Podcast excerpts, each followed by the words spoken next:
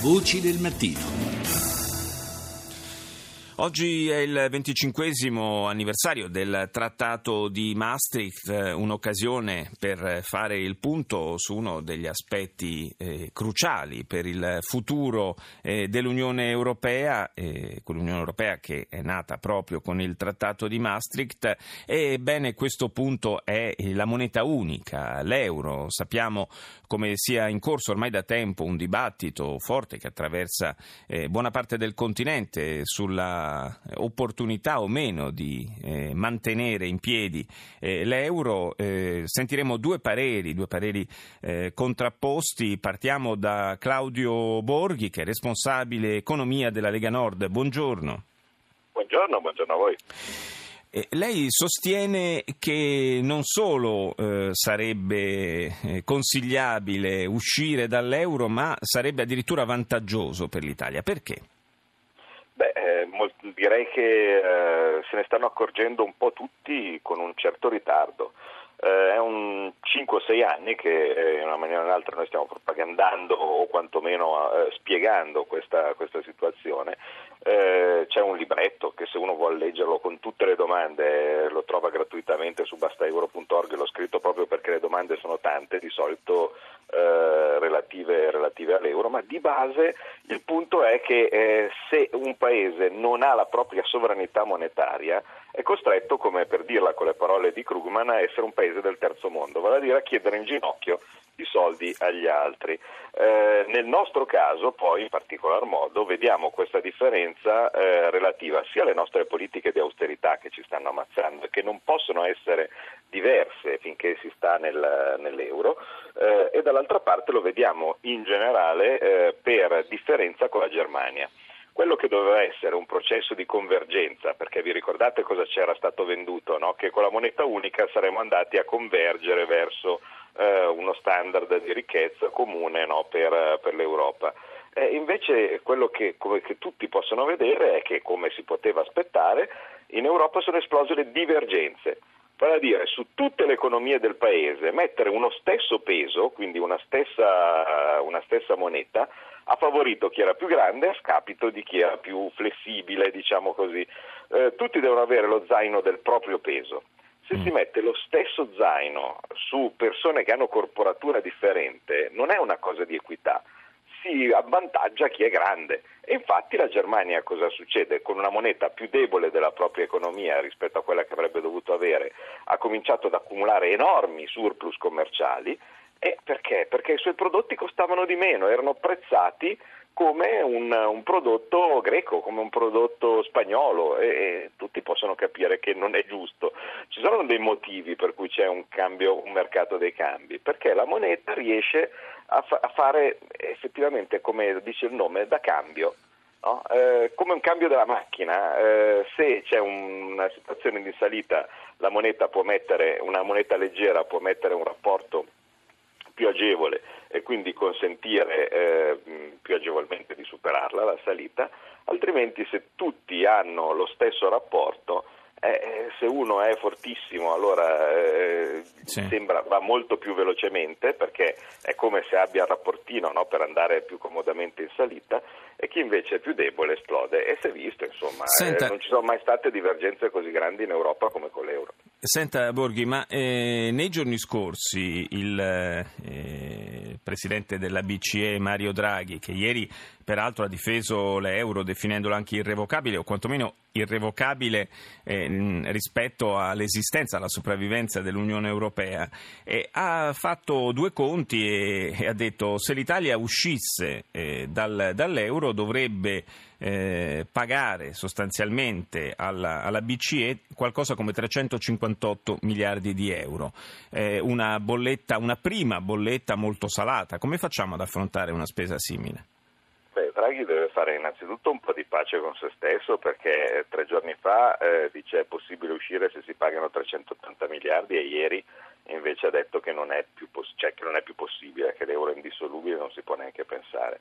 Eh, ma se fosse vera questa, questa, cosa, vale a dire che quei crediti devono essere immediatamente onorati da, da, da chi esce, eh, beh, allora a quel punto se la Germania esce significa che eh, deve incassare 700 miliardi. Eh, perché, paradoss- perché eh, a fronte di quei, eh, di quei, debiti ci sono dei crediti da mm. parte della Germania, ma la cosa importante è che non sono bilaterali, cioè la Germania non ha nessun tipo di credito nei nostri confronti.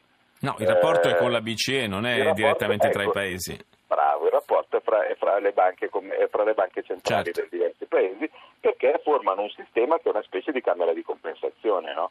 Quindi tanto uno deve, tanto uno, tanto uno, deve incassare. È una cosa che si ferma a livello di banca centrale. Il paese non deve nulla. D'altra parte... Beh, mi scusi Borghi, però la banca centrale, nel nostro caso la Banca d'Italia, è il paese, non è un ente alieno rispetto al paese. Eh, dipende però, perché se così fosse, cioè se io quando vado a Roma, se uno va a Roma, no, a Via Nazionale, vede che sotto c'è scritto Banca d'Italia Eurosistema. Perché? Perché col sistema dell'euro la Banca d'Italia è entrata a far parte di un sistema sovranazionale che gestisce, che gestisce la moneta. Eh, e quindi non, non è esattamente eh, Italia, perché se la Banca d'Italia fosse 100% italiana e quindi eh, 100% statale, no? Eh beh, allora quei, quei soldi lì, eh, se veramente li dobbiamo, dovremmo conteggiarli a debito pubblico, non vi sembra? E invece, guarda caso, sul bilancio dello Stato quei soldi lì non ci sono. Non sono due lire, eh? Quindi, eh, no, decisamente, decisamente. Ma... perché se, se, se fossero, eh, non so, eh, i soldi per il gelato, uno dice magari me lo sono dimenticato, ma invece non esistono sul, sul, debito pubblico, altrimenti dobbiamo mettere sul conto a chi? A Renzi, a, a, a Monti. E quindi in caso di uscita dall'euro chi, chi li pagherebbe questi soldi? Non noi, se rimarrebbero dentro nella Banca d'Italia che poi dopo eh, verrebbe gestita a livello, eh, a livello, europeo come crediti e debiti eh, e sarebbe un problema della BCE come poi dopo contabilizzarli. Ma sono per la maggior parte perdite contabili, eh, vi posso assicurare, non c'entra niente con, eh, con l'economia reale per un motivo semplice, che una banca centrale, essendo quella che i soldi li crea, poi dopo eh, è un po', un po', difficile pensare che se non riceve dei soldi questi falliscono. Senta, mm, eh, Borghi, un altro... No, c'è, un altro... Caso, vorrei, c'è un caso analogo, no? ve lo sì. ricordo, tanto per, per, capire di che parliamo. Eh, prendiamo la Banca Nazionale Svizzera, no? ve lo ricordate che eh, ha fissato il cambio a 1,20 eh, per un sacco di tempo? Sì. Eh, quando l'ha fissato ha accumulato un'enorme quantità di, eh, di titoli in euro. Quando ha rivalutato, no? perché poi dopo ha dovuto mollare questo cambio, la Banca Centrale Svizzera ha accumulato una perdita di 35 miliardi che per, eh, per un paese eh, che, che, che, è un quinto del nostro è una cifra enorme. Mm. Eh, ehm, voi avete visto un problema o è stato forse un problema per, per, la Svizzera? No, perché tanto finché rimane in capo all'istituto che quei soldi poi li crea e ne crea quanti ne vuole, non, non, è un problema come per una banca commerciale. Cioè se il Monte dei Paschi non riceve dei soldi fallisce, come lo vediamo. Se una banca centrale non li riceve non fallisce. Grazie, grazie a Claudio Borghi, responsabile economia della Lega Nord. Naturalmente non abbiamo la pretesa di esaurire oggi questo dibattito che eh, ci porteremo dietro per molto tempo. Torneremo prossimamente sull'argomento. Gra- grazie comunque a Claudio Borghi e saluto il professor Franco Bruni che è docente di teoria e politica monetaria internazionale alla Bocconi di Milano e vicepresidente dell'ISPI. Buongiorno. E la, lo spread eh, che abbiamo visto tornare purtroppo a volare ieri fino a quota 200 e anche la Francia ha stabilito peraltro un nuovo record eh, per quanto riguarda il rapporto con i, i Bund tedeschi e, è un, è un, dato che eh, ci preoccupa e ci preoccuperebbe forse ancora di più nell'ottica di un abbandono dell'euro perché eh, il, gli interessi che saremmo eh, chiamati a pagare in eventualmente lire o, o la moneta che scegliessimo eh, di, di sostituire all'euro rischierebbero di essere ancora più salati o no? Certamente, tra l'altro eh, gli spread come li vediamo in questi giorni non sono eh, spread di mercato naturale, sono influenzati dagli acquisti che comunque avvengono da parte della Banca Centrale Europea, eh, che come sappiamo da tanto tempo sta facendo eh, acquisti massicci e, e, annunciati di titoli di Stato. Fossimo privi della moneta unica eh, non solo salirebbero molto i tassi di interesse, ma non vedremmo più quel finanziamento internazionale di cui il Paese continua ad avere bisogno. Eh, infatti molti di questi calcoli strani che qualche eh, aspirante stregone sta cercando di fare sui bilanci eh, dei vari paesi se si esce dall'euro, sono tutti calcoli che lasciano il tempo che trovano, perché il vero problema se usciamo dall'euro non è sistemare il, i debiti passati, sarebbe quello di riuscire a sopravvivere al futuro. Eh, eh, con la speculazione che si scatenerebbe contro tutte le monete potenzialmente deboli, sarebbe anche impossibile controllarlo il cambio, saremmo tutti quanti eh, completamente come in mezzo alle onde del mare. Insomma. Tra l'altro appena uno svaluterebbe, eh, gli altri, molti altri lo imiterebbero, quindi sarebbe anche inutile. Ma secondo lei, professore, eh, non ci sarebbe nessun contraccolpo, a parte quelli negativi a cui lei sta facendo cenno, non ci sarebbe nessun contraccolpo positivo nel, nell'uscire dall'euro? Neanche per le imprese, per le nostre esportazioni? In questo, in questo periodo proprio no. Una, mm. una, volta, quando i movimenti di capitale erano ancora un po' più, diciamo, un po' minori, c'era la possibilità di guadagnare competitività per brevi periodi. Noi l'abbiamo fatto diverse volte. Eh, si svalutava certo. e per tre mesi avevi un margine un pochino, ma dopo dovevi svalutare un'altra volta e, e saliva intanto l'inflazione e aumentava il debito pubblico.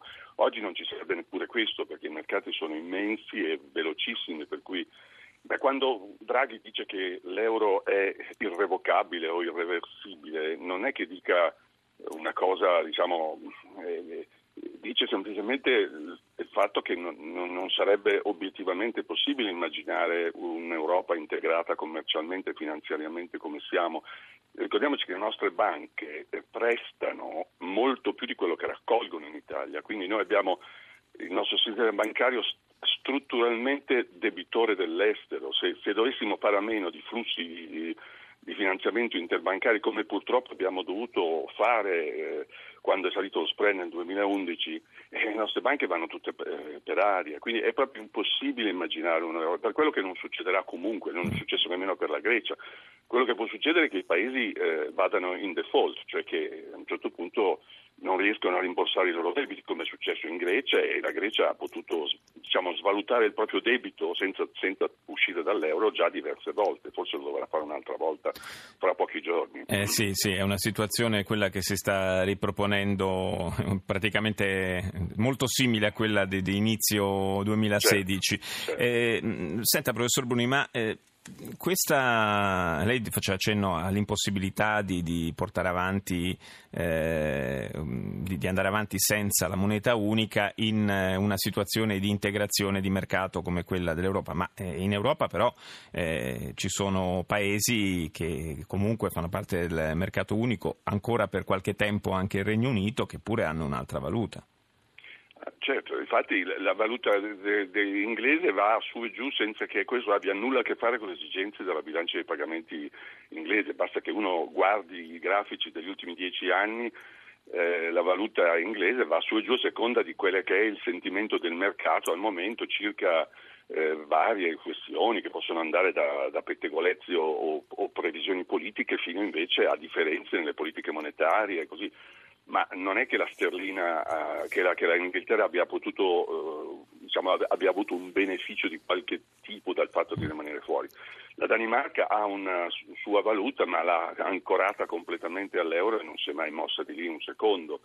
Se uno guarda Norvegia Svezia, anche quelli sono paesi che hanno una valuta che va su e giù limitatamente perché sono paesi di cui il mercato ha relativamente fiducia, ma non hanno, non hanno, niente a che fare con le esigenze del commercio. I cambi oggi sono nelle mani della speculazione monetaria, finanziaria sostanzialmente. Facciamo un'ipotesi, eh, è al momento fantapolitica, ma insomma potrebbe succedere. Diciamo che in Francia la Le Pen vince le elezioni e porta il paese fuori dall'euro. Eh, converrebbe ancora a noi rimanerci dentro?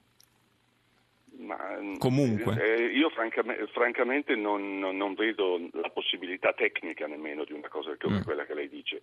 Eh, no, non la dico io, la dice la Le Pen. Se la Le Pen no, no, come quella che lei ipotizza. Sì. Se la Le Pen dovesse eh, andare al potere e, e, prendere dei provvedimenti o degli atteggiamenti che sono quelli promessi e, e quello che succederebbe è che la Francia avrebbe delle difficoltà enormi e prima o poi finirebbe eh, a dover svalutare il suo debito, ma uscire dall'euro tecnicamente per la Francia è ancora più difficile che per noi, perché loro sono legati in un modo indissolubile, per esempio la Germania da un punto di vista finanziario. Grazie, grazie al professor Franco Bruni, la linea al GR1, noi ci sentiamo domani, buona giornata da Paolo Salerno.